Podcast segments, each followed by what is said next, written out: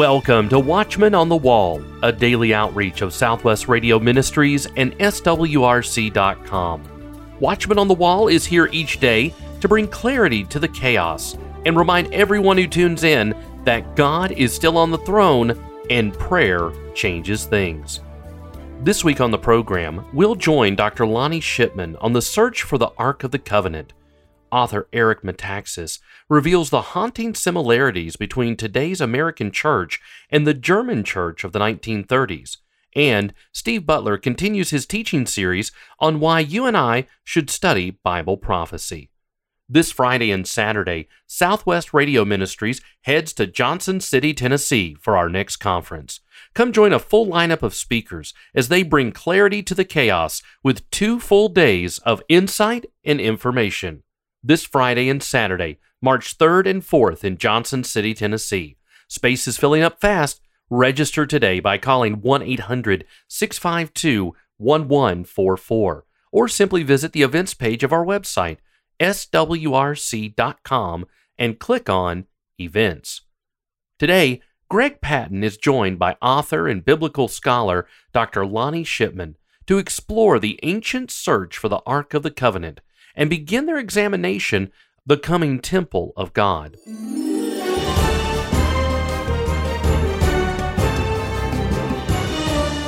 Born into a musical family, he began piano training at age five, studying with his mother, who was head of the piano department for Arlington Baptist College and Bible Baptist Seminary in Fort Worth, Texas.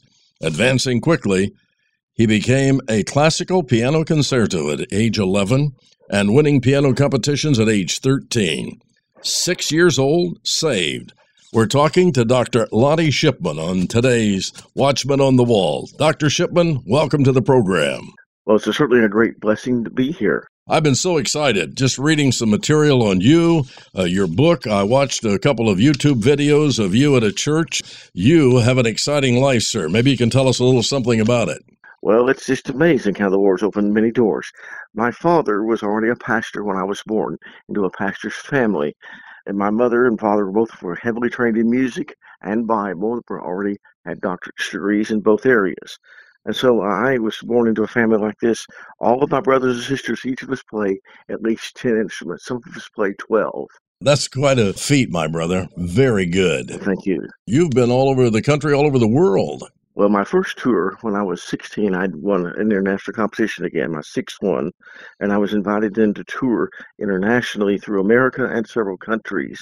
And I toured 48 states and most of Canada. Canada's a lot of provinces. Covered most of that in one other country when I was 16. I met 48 governors, all in three months. That is incredible. I mean, that really is when you think about it. Were you saved at age six? Is this correct? You were age uh, six when you. I guess I was saved at age six. Uh huh. I started piano at four. How did you come to know Christ as Savior? My father was a pastor, and uh, I was, of course, started church at two weeks old, youth camp at a month old. And when I was about four years old, we had an evangelist come through, a short man, and I liked him because he was little and I was little. Yeah. And he was preaching at the youth camp, and so he talked about how we're sinners, needing to be saved. I realized I was a sinner, but I didn't understand how to be saved. I understood part of it, but not quite everything in the gospel yet. I came forward to the camp to be saved, but no one dealt with me. So I feel like I was turning from my sin, turning to the Lord, but did not know how to believe in Jesus yet. And when I was six years old, my father was preaching one Sunday night about how many people confess their sin, but not everybody believes in Jesus personally as Savior. And I realized that's what I need to do. On the way home, I realized if I don't get saved, I might die and go to hell. And I envisioned myself going to the lake of fire, and I started crying on the way home. We lived about an hour from home, from the church. And uh, so I started crying, saying, Stop the car, stop it now. I've got to get saved. I've got to get saved now before I die and go to hell, you see. So they said, Well, we can't stop the car. We're on an interstate. We have to come to an mm-hmm. exit. I said, I don't care about an exit. Stop it now. Wow. I've got to get saved. Oh, well, soon we were came to the very exit where we lived, and my father quickly stopped near at the home and showed me how to be saved. And of course, I've had eternal life. Never doubted it ever since that day. We certainly rejoice with you in that salvation. For whosoever shall call upon the name of the Lord shall be saved. That's exciting, Dr. Shipman. Your last book, available here at Southwest Radio Church, was on music and science and Bible based. And now this new book treasure and the coming temple of God is much more archaeological as well as prophecy based. How did you come to the point of being interested in searching out the ark, the ashes of the red heifer we're going to talk about in the coming temple? Where did this come from? I was burdened as a teenager to use piano somehow for God. I was called to preach and confused about this and wondered how can I use piano somehow as a preacher. I don't know any pastors that played the piano, especially Beethoven or something. I thought, well, maybe I can go overseas and draw people to hear a classical concert and preach to them. So a few years later, I was I was booked in Belgium and Holland, and a lifelong friend of the family was living in Israel, and he heard I was living. I was going to preach in Europe, and so he said, "You get yourself on a plane and get over here, and I'll set you up everywhere preaching." He was like an uncle to the family. He is a long, long time friend. So I planned to go to Belgium, Holland, then to Israel, and I was in Belgium and Holland about a month, then in Israel six and a half weeks. And when I got there, he immediately said, Get in the car quick. The ambassador's waiting on you. The American ambassador? Yes, he's waiting. You've got to come quickly. We're going to go meet the ambassador. So we went and met all these dignitaries, and soon I met all these amazing people and some of the top rabbis and archaeologists of Israel, and was invited to tour eight of the 11 Dead Sea Scroll caves, the underground passageways in Jerusalem, and many unusual things, and interviewed the rabbis. Through this, I fell into studying about the Ark and the ashes and knowing about their trying to rebuild the temple today. Because I was there for six and a half weeks, I went to their own seminaries and studied what they were teaching in their own libraries and everything about the Ark and the ashes and the temple. It's amazing the people that you've been in touch with, and God has really done it all, hasn't He? He's just opened doors. Yes. That's it's when we offer our life to the Lord and just say we'll do whatever the Lord is willing to do with us, then He just takes us and uses us in ways we don't expect. That's one of two main reasons why we're still on this earth, and I'm sure you'd agree with that. To glorify God, and boy, what you're doing, you're certainly accomplishing that. And then that others might see Jesus Christ through what we're doing. And in your ministry, again, how exciting it is to see how God is, is using you. He is absolutely giving you a multitude of gifts musically and in your teaching and preaching the Holy Word of God. How long have you been working on uh, this treasure and the coming temple of God? Well, I went to Israel in 1992 to preach and do concerts and met all these amazing dignitaries. I fell into finding out about this and came back and, and I was preaching about it, my experiences and about the Bible studies and all this. And people said, We want to read about this in books. Well, there were no books about this yet. Nobody had written on it yet. So I said, I don't know any books to point you to. You've got to write a book. Well, I had not thought about it, but I started working then on a, first book. The next year, I wrote a second book, a first version of this, which became eventually my master's and doctoral theses for my Bible college seminary stuff in my Bible degrees. They were never published exactly. More recently, after writing the book on music, they've asked me to consider writing a, another book on Bible study. So I thought, I found this material thought this might work well and realized I could put it together in one volume. Also, it's in the news again. I was surprised just how much it's in the news. They've had four riots of just the Jews wanting to pray on the Temple Mount, even some people killed over it. They reenacted the, the Feast of Booths water libation ceremony with priests dressed up like priests walking down the and coming back with water, pouring it out like a ceremony. And they've sent five red heifers from a rancher here in Texas to Israel to start the red heifer ceremony. We even know the rancher. He happened to be a family friend. Oh, my. And then recently, our National Security Minister of Israel, just January 3rd, walked for 13 minutes on the Temple Mountain, didn't pray, didn't even go near the Al-Aqsa Mosque or Dome of the Rock. But they accused him of trying to attack these sites and basically even maybe wanting to pray. So it's been in the news again. So I thought, well, what an interesting time to bring this up again. No question about it. Hey, I understand you're going to be joining us down in uh, Johnson City, Tennessee. That's coming up, what, March 3rd and 4th? We're going to be at Boones Creek Bible Church. Clarity to the chaos. How exciting. Will we be hearing about this coming up in March? Yes, sir. I think I'm preaching there and doing a concert both. Now, that's fantastic. I'm very excited about that.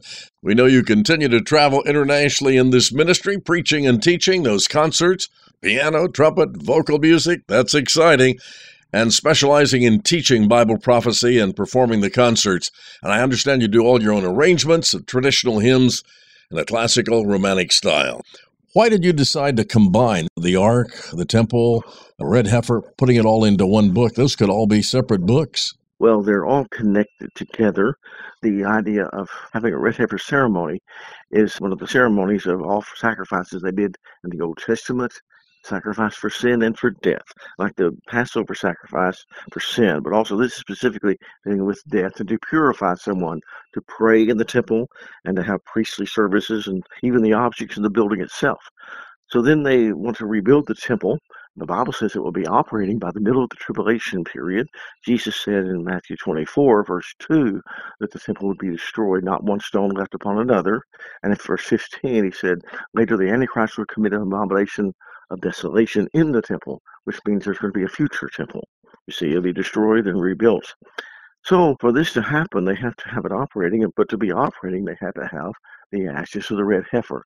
They also believe from Ezekiel 37 that they must build not only the temple, but reset up the tabernacle, which implies finding the ark and all the furniture in the Old Testament tabernacle. How well versed do you think the average Christian is on the ark, the temple itself? The red heifer is fascinating to me. You had mentioned it earlier, and I even shared this on my daily radio program and wasn't quite sure exactly what I was reading about five red heifers sent from Texas. And how did that happen? Well, first of all, I don't believe people know as much about the Ark itself. They've heard of the Ark from maybe Sunday school and also the Indiana Jones movie Raiders of the Lost Ark 1981. Yes. yes. And so that kind of thing, I think, has got their idea of searching for treasure, almost like the many, many stories of history and even archaeology looking for golden treasure or something. So that's, I think, the first thing people are finding and interesting. However, the Bible does talk about them raising up the tabernacle, which implies the ark, although it's not specifically stated. So that's brings up the search for the ark. Then, of course, they're they're also wanting to use the red heifer ashes to in another ceremony. But they, to do the ash ceremony, they have to find the earlier ashes to cleanse a priest to make another sacrifice. So they have to have not only new heifers sacrificed, they had to find the earlier ashes, like finding the earlier ark. So they're somewhat connected. Now, I don't believe people today know much about it. I didn't myself, even going to Bible college, study very much about the red heifer. But it is interesting. It's the least understood offering in the Old Testament. But they are connected together to rebuilding the temple and things like that. So I think it's a fascinating study. It is indeed. Let's go back to Texas. How did they end up with five from Texas? They had already had some sense. Both of them, they had some embryos and things sent from Europe. They had also sent some earlier red heifer named Beulah, I think it is, from Texas years ago, and then also several red heifers sent from Mississippi. Then they contacted a, a man who's regularly making trips over there now from the Fort Worth, Dallas area, and his name is Byron Stinson. He owns a Texas ranch here, and so they contacted him about bringing red heifers. So he felt interested in doing it and has sent recently I think it was in October, he sent five red heifers about six months to a year old, hoping that by the time they reach the age of three to four, that they'll still qualify. They had to not even one hair that's not red on the heifer. Even the hooves, eyelashes, everything has to be completely red for it to qualify it's amazing to me that that's even possible today. But how important then is that? Because so many people do not know about the red heifer, the ashes, the importance. As far as Bible prophecy goes, again, how important is the red heifer? The Bible says, Jesus said that the Antichrist will commit the abomination of desolation in the very middle of the tribulation. That means there's going to be a temple operating. The Antichrist goes into the temple and throws out the Ark of the Covenant, puts a statue of himself in place of that, probably sacrifices a pig, as was done years ago under Antiochus Epiphanes in 190 something BC, uh, which is symbolic of what would happen later. And so he'll probably do some sacrifice like this. So to to do this abomination of desolation, Jesus mentioned they had to have the temple operating. They cannot have the temple even operating until it's standing. But even if they build the temple, they cannot use the temple, and no priest can serve in the temple until they're cleansed with the ashes of the red heifer. So they have to find the earlier ashes, cleanse the priest, commit another sacrifice, and use these ashes to cleanse the building, the property, all the articles, and the priests, and everyone that worships and then off it operating by the time the Antichrist comes. Of course, we know first will be the rapture, which will happen before the tribulation period starts. And so we know if, if they're going to have the temple built, we're getting closer to the rapture. And they're wanting to build the temple now. They've been talking about it for several years and many organizations going. So this is why I thought it was interesting because it shows not that we're date setting the rapture. We don't ever know when it might happen, but it could be at any moment. Because they're trying to build the temple and these things are connected to it, then the rapture is very close. Jesus is coming soon. So, one of the things I've been asking all of my guests, and most all of them doing in the area of prophecy, some particular area, do you think that we're close to the coming of Christ? Well, we know that Paul said that perilous times would come and that the days would get worse and worse. And my, the, the way the world is turned, it's hard to imagine the world even getting any worse. Of course, I couldn't imagine when I was 15, and I can't imagine the devastating state America's fallen to. So it, it shows that the world could come back literally at any moment. So many are saying that. All the interviews that come on Southwest Radio Church any day now. And some people say, hey, they've been saying that forever. He's coming soon. But it's different now, isn't it? It's different because the Bible says specifically that Israel would be in their own land, that they would have Jerusalem captured again, and they would have access the Temple Mount and All this happened, first of all, coming back to the land with the Jews, then later having the Jewish nation in 48 and 67 acquiring the Temple Mount itself and all of Jerusalem. So literally the Lord can come back there's nothing holding him. He could have come back before and done all these things in the interim time. The tribulation starts when the Antichrist signs a peace covenant. So the rapture could happen still at any time. But the tribulation actually would start then. But even those things are lining up. It's amazing how everything, of course, could be happening moment. These are just stage setting things. The Lord knows his timing. You know, the Lord will come back when God, of course, tells him to come. Amen. We have been talking today on Watchman on the Wall with Dr. Lonnie Shipman and his new book, Treasure and the Coming Temple of God, available at Southwest Radio Church, and you are going to want several copies for friends of this incredible book. Available at swrc.com, 1 800 652 1144. Dr. Shipman, you're doing evangelistic work now, or exactly what are you doing?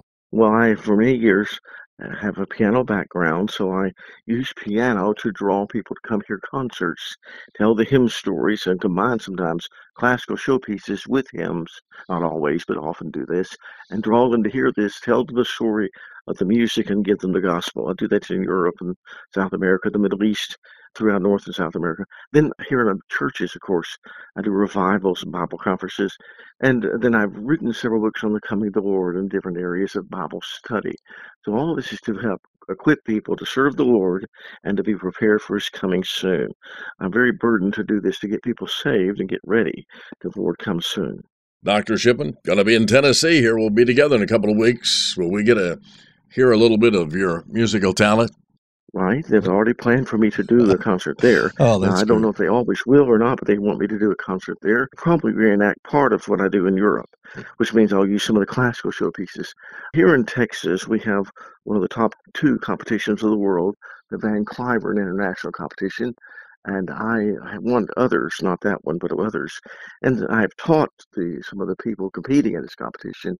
And so I thought, well, I'll take these showpieces of classical music and combine them with hymns. So I'll probably use a little of that together with the traditional approach to hymn playing, a mix of those two in the concert in Tennessee. That'll be great. I'm really looking forward to hearing you play as well as hearing you preach, my brother. Thank you so much well, for you. being on Watchman on the Wall today, my brother. Well, thank you so much. Very kind of you.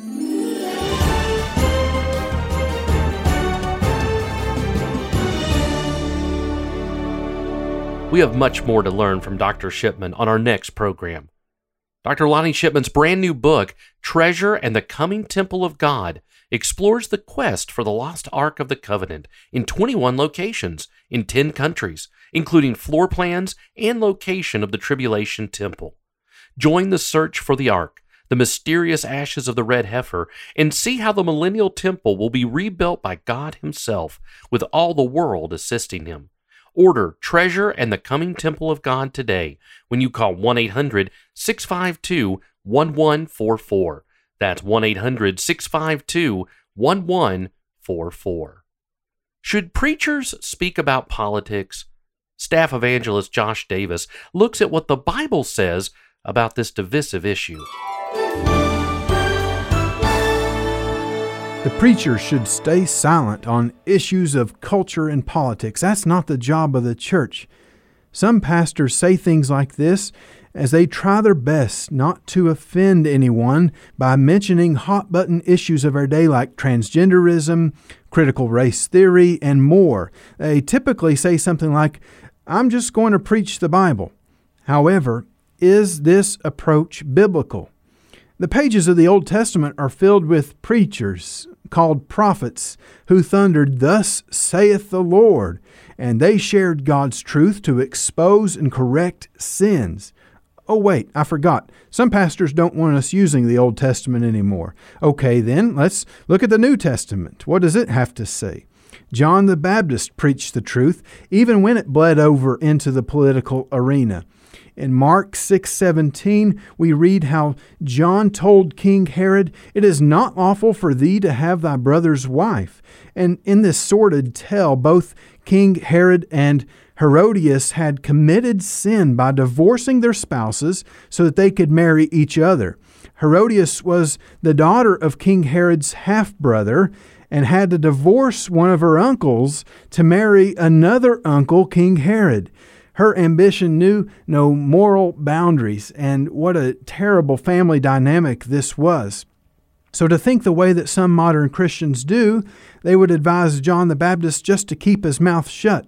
What business does he have talking to King Herod about his love life? That's none of your business, preacher. Some may begin to think, and they would say something else like, just tell us how to love one another. Tell us how to get along with each other. Stop being so controversial the pathway to hell is littered with these kinds of nice, psychologically uplifting sermons that never expose sin and encourage us to live our best life now. And sure, there is a time and there is a place to preach encouraging messages. But if that is the sum total of our spiritual life, we are missing the mark. John the Baptist was willing to take a bold stand on God's truth even when it entered into the political arena. You see, at its core, this was not a political issue. It was a biblical issue. It was an issue of truth, God's truth. John was not looking to be popular, and John was not looking to be intentionally polarizing. He simply proclaimed God's truth with holy boldness. And John the Baptist famously said of Jesus, He must increase, but I must decrease. His selfless, Jesus first attitude was willing to risk absolutely everything for the sake of God's truth.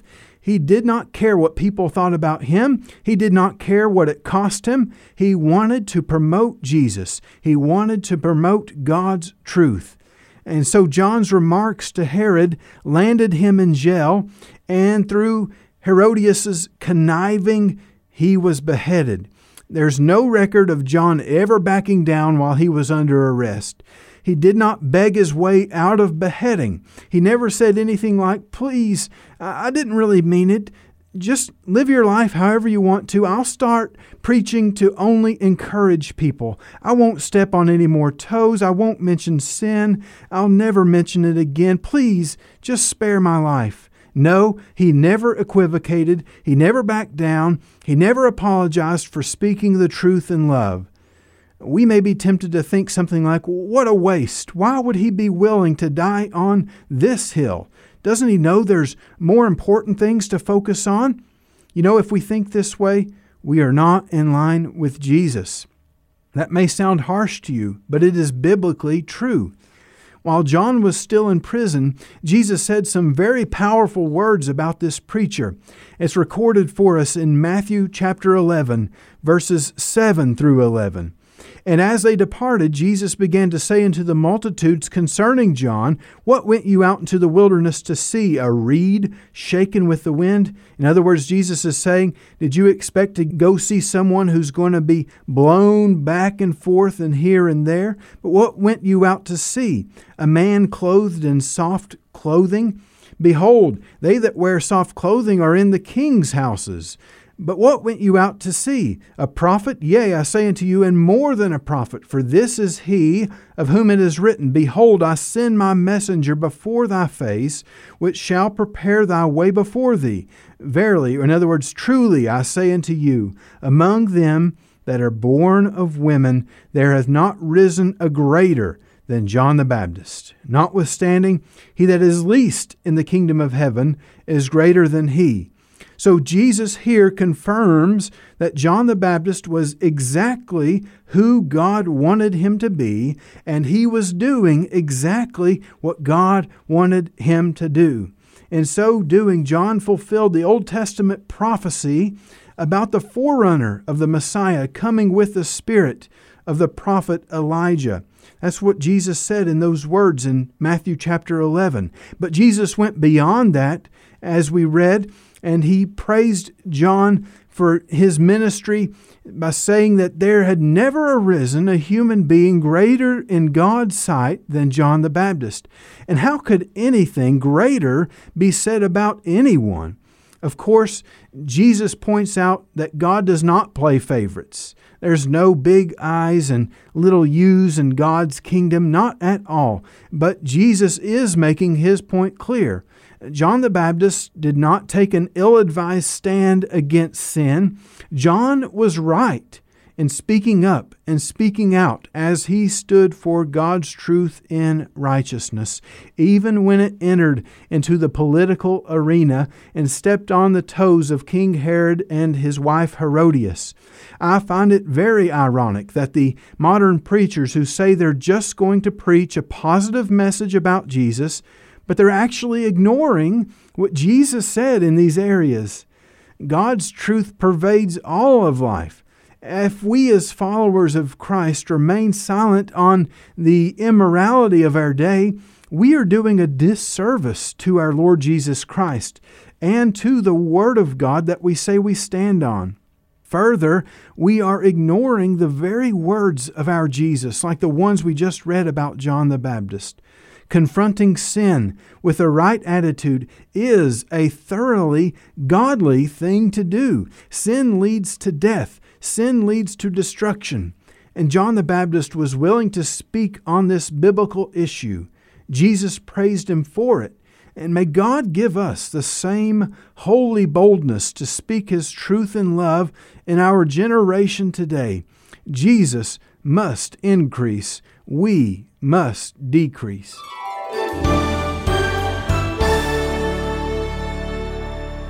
Join the search for the Ark, the mysterious ashes of the red heifer, and see how the millennial temple will be rebuilt by God Himself. Order Treasure and the Coming Temple of God by Dr. Lonnie Shipman when you call 1 800 652 1144. Watchman on the Wall is a production of Southwest Radio Ministries and is supported by faithful listeners like you. Visit swrc.com.